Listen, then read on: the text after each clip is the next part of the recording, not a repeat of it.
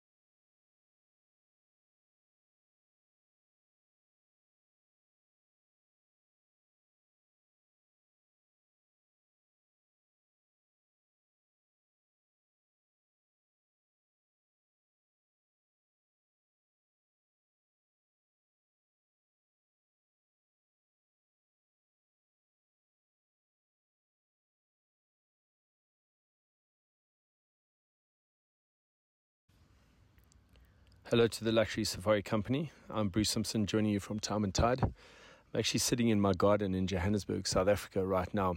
And this time of the afternoon is always quite special with the the numerous bird species that actually remind me of the bush, whether it's a starling, a barbet, a bee eater, a weaver, and many others that uh, call it this time of the day.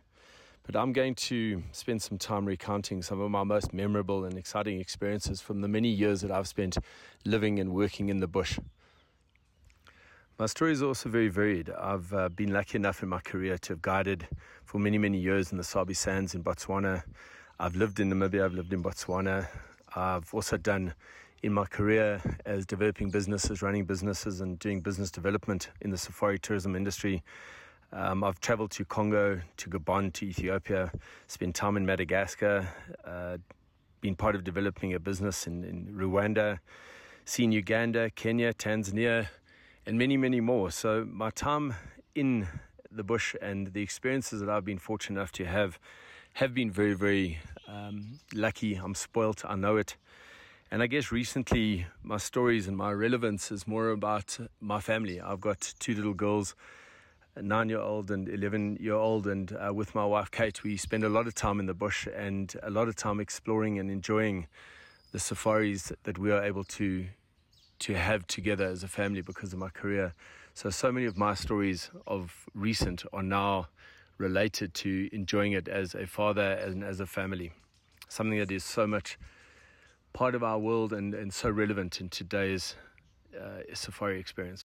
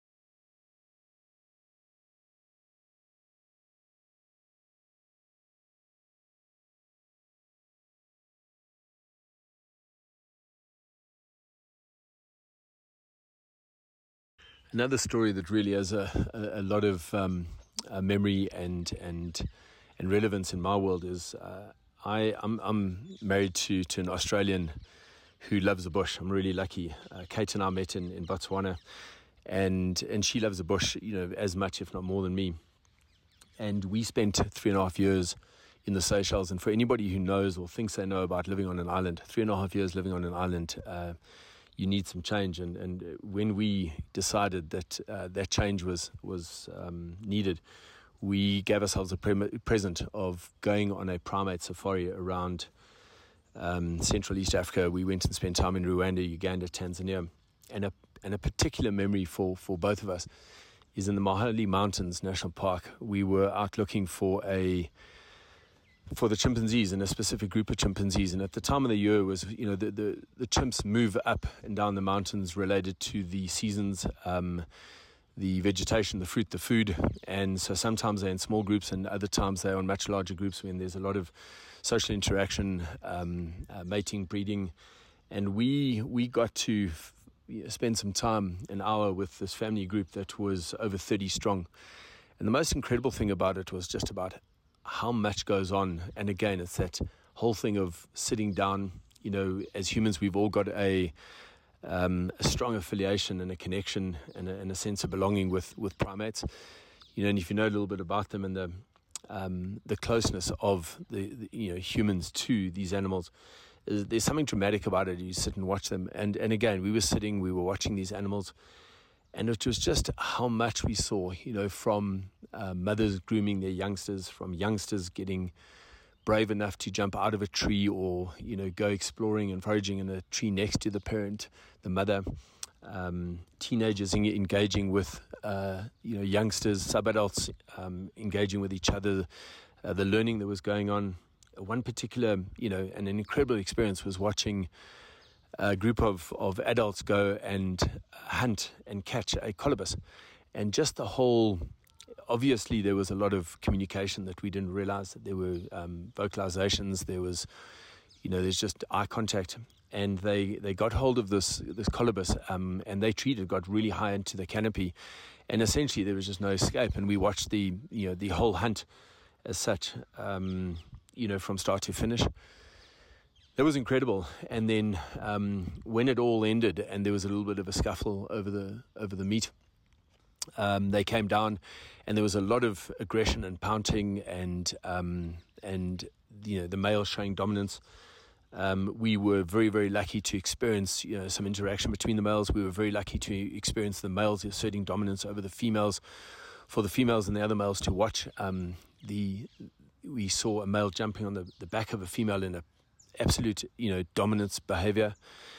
But just spending, you know, that hour, maybe we were lucky to have a little bit over an hour um, with these animals and just learning and watching the incredible communication, the social interaction, um, the intelligence of these animals and how they fed, how they hunted, um, how they communicated.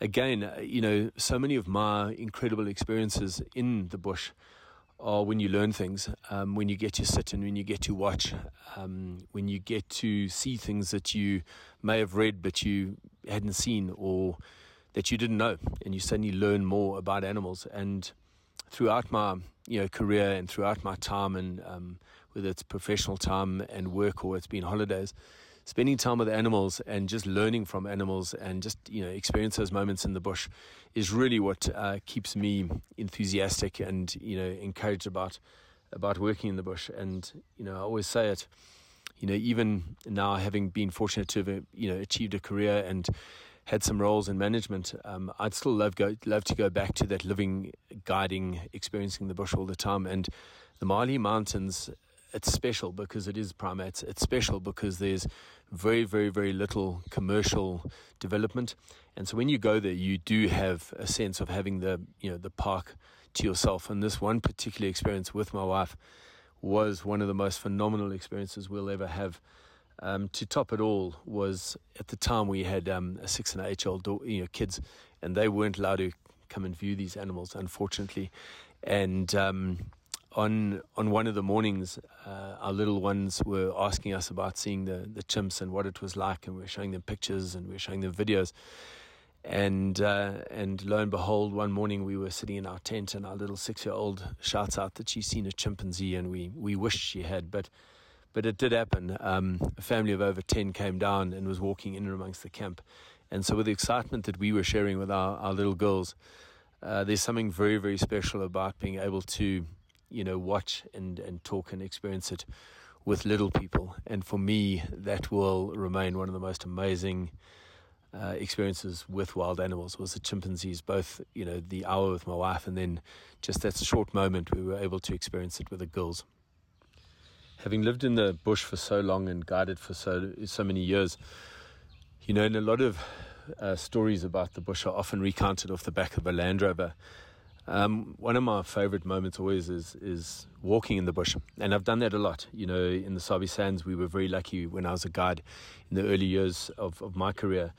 Uh, we used to walk into rhino a lot. You know, at that time there were just you know a numerous number of white rhino that we could walk into. You know, very comfortably, very so safely in these open areas if you got the you know the wind and the um, direction right. Uh, I used to often go out when I was when I was managing uh, at Singita in the Sabi Sands. Uh, when I was you know managing the lodge and didn't guide that much, I'd go out um, for my own downtime and I'd take a walk and I'd always find elephants. Um, certainly my favorite animal in the African bush, and I would go and find um, you know e- either single or small groups of, of elephants and, and understand their direction and the wind movement and the sound, and actually climb trees and hope. And on many, many occasions, got very lucky to have these elephants um, walk under the tree and sometimes even feed on the tree that uh, I was sitting in. And just that close interaction, that sense, um, a little bit of, of you know anxiousness, nervousness, but always with respect to the animal, you can get these um, these wonderful experiences. And more recently, I, I hadn't lived in the bush for a while. I'd, I'd be doing a lot of work um, out of Johannesburg, but always in the safari industry. And I was up in the in the South Luangwa when I started my my um, my job at Time and Tide, and we walked between two of our camps, Luwi and Nsolo. And and you know, being a guy that loves the bush, walking, you know, as I say, has always been a passion. And so when I um, learned that we do and are able to to to walk in the South Luangwa, and we do that for a lot of our guests, I did the walk between Luwi and Nsolo. And the night before we had done a bush dinner, we actually were very lucky to see a lioness walk past the bush dinner with her cub and we found out later that um, she had actually taken the cub to a kill that um, her and, a, and, another lioness had made. So the next morning we set out and we were walking along uh, the river and we, we tracked the lions for a while. Uh, we were very lucky to see the lions on foot.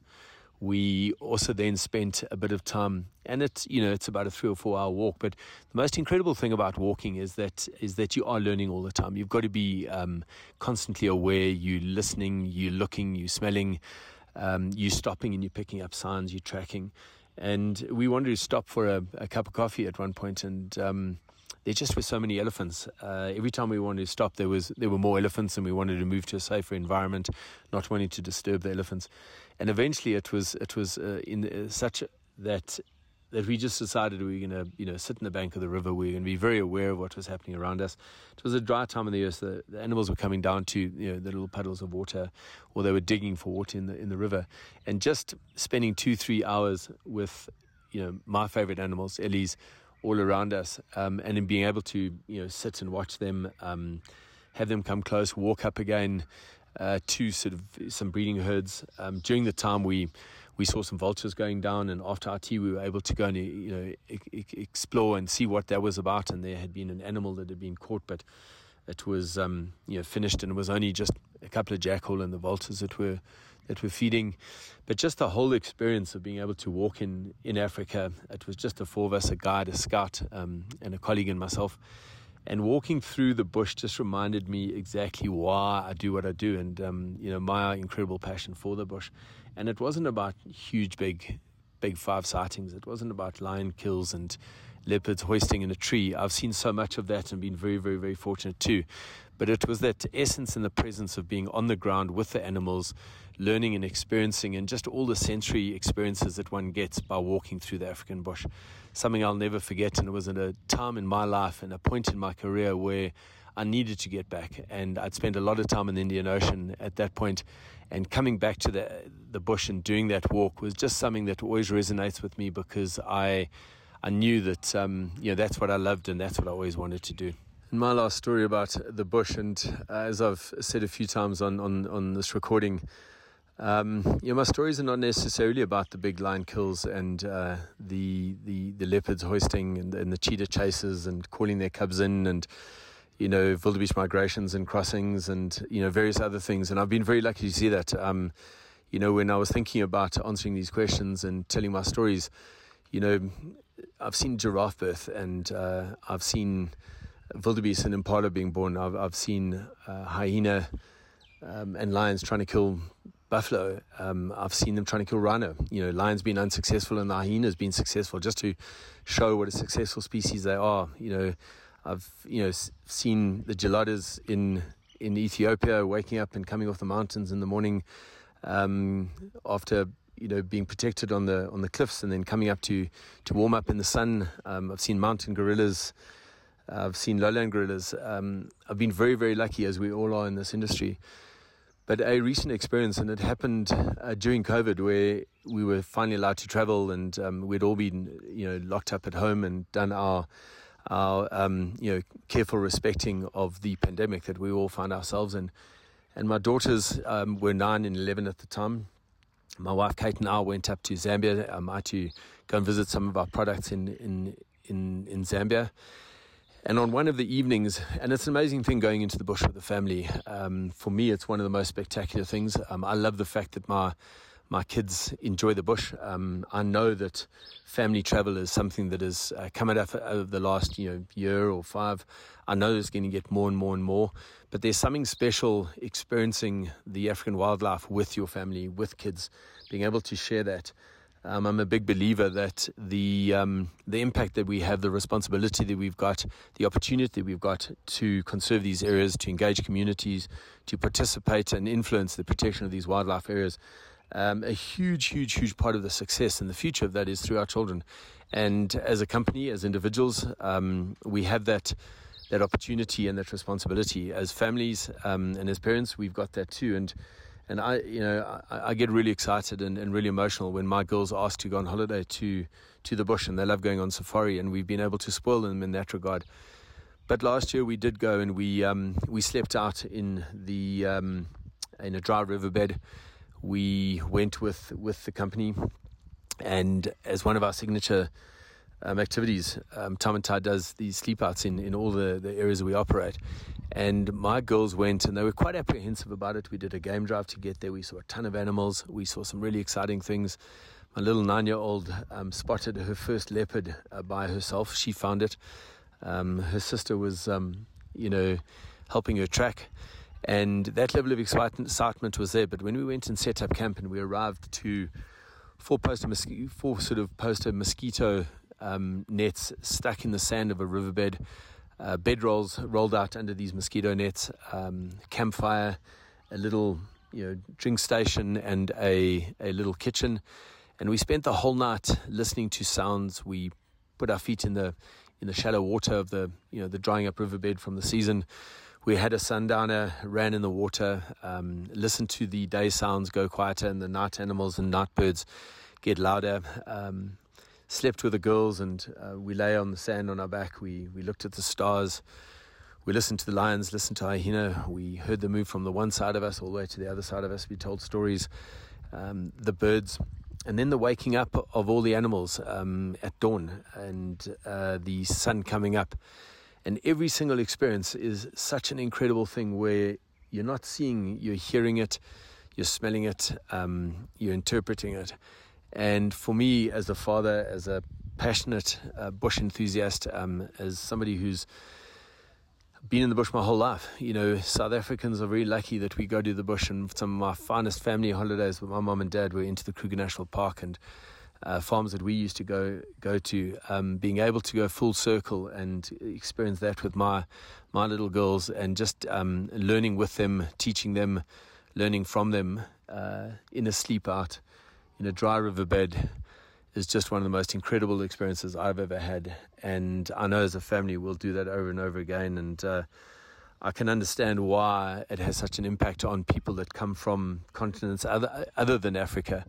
And again, I talk about the responsibility and um, just the lesson one's, one learns when you do do things like this and you have experiences and you can talk about animals conservation sustainability you can talk about the impact that that um, you know, hunting has an environment or poaching has an environment uh, uh, the need to conserve these areas the the benefits that tourism has to these areas and when you hear a nine year old recount those stories or 11 year old you know tell those stories in the safari industry, we have an opportunity to educate people about sustainability and conservation. Um, and experiencing that with your own family is just one of the most incredible, incredible moments I've ever had as a family and as an individual in, in the African bush.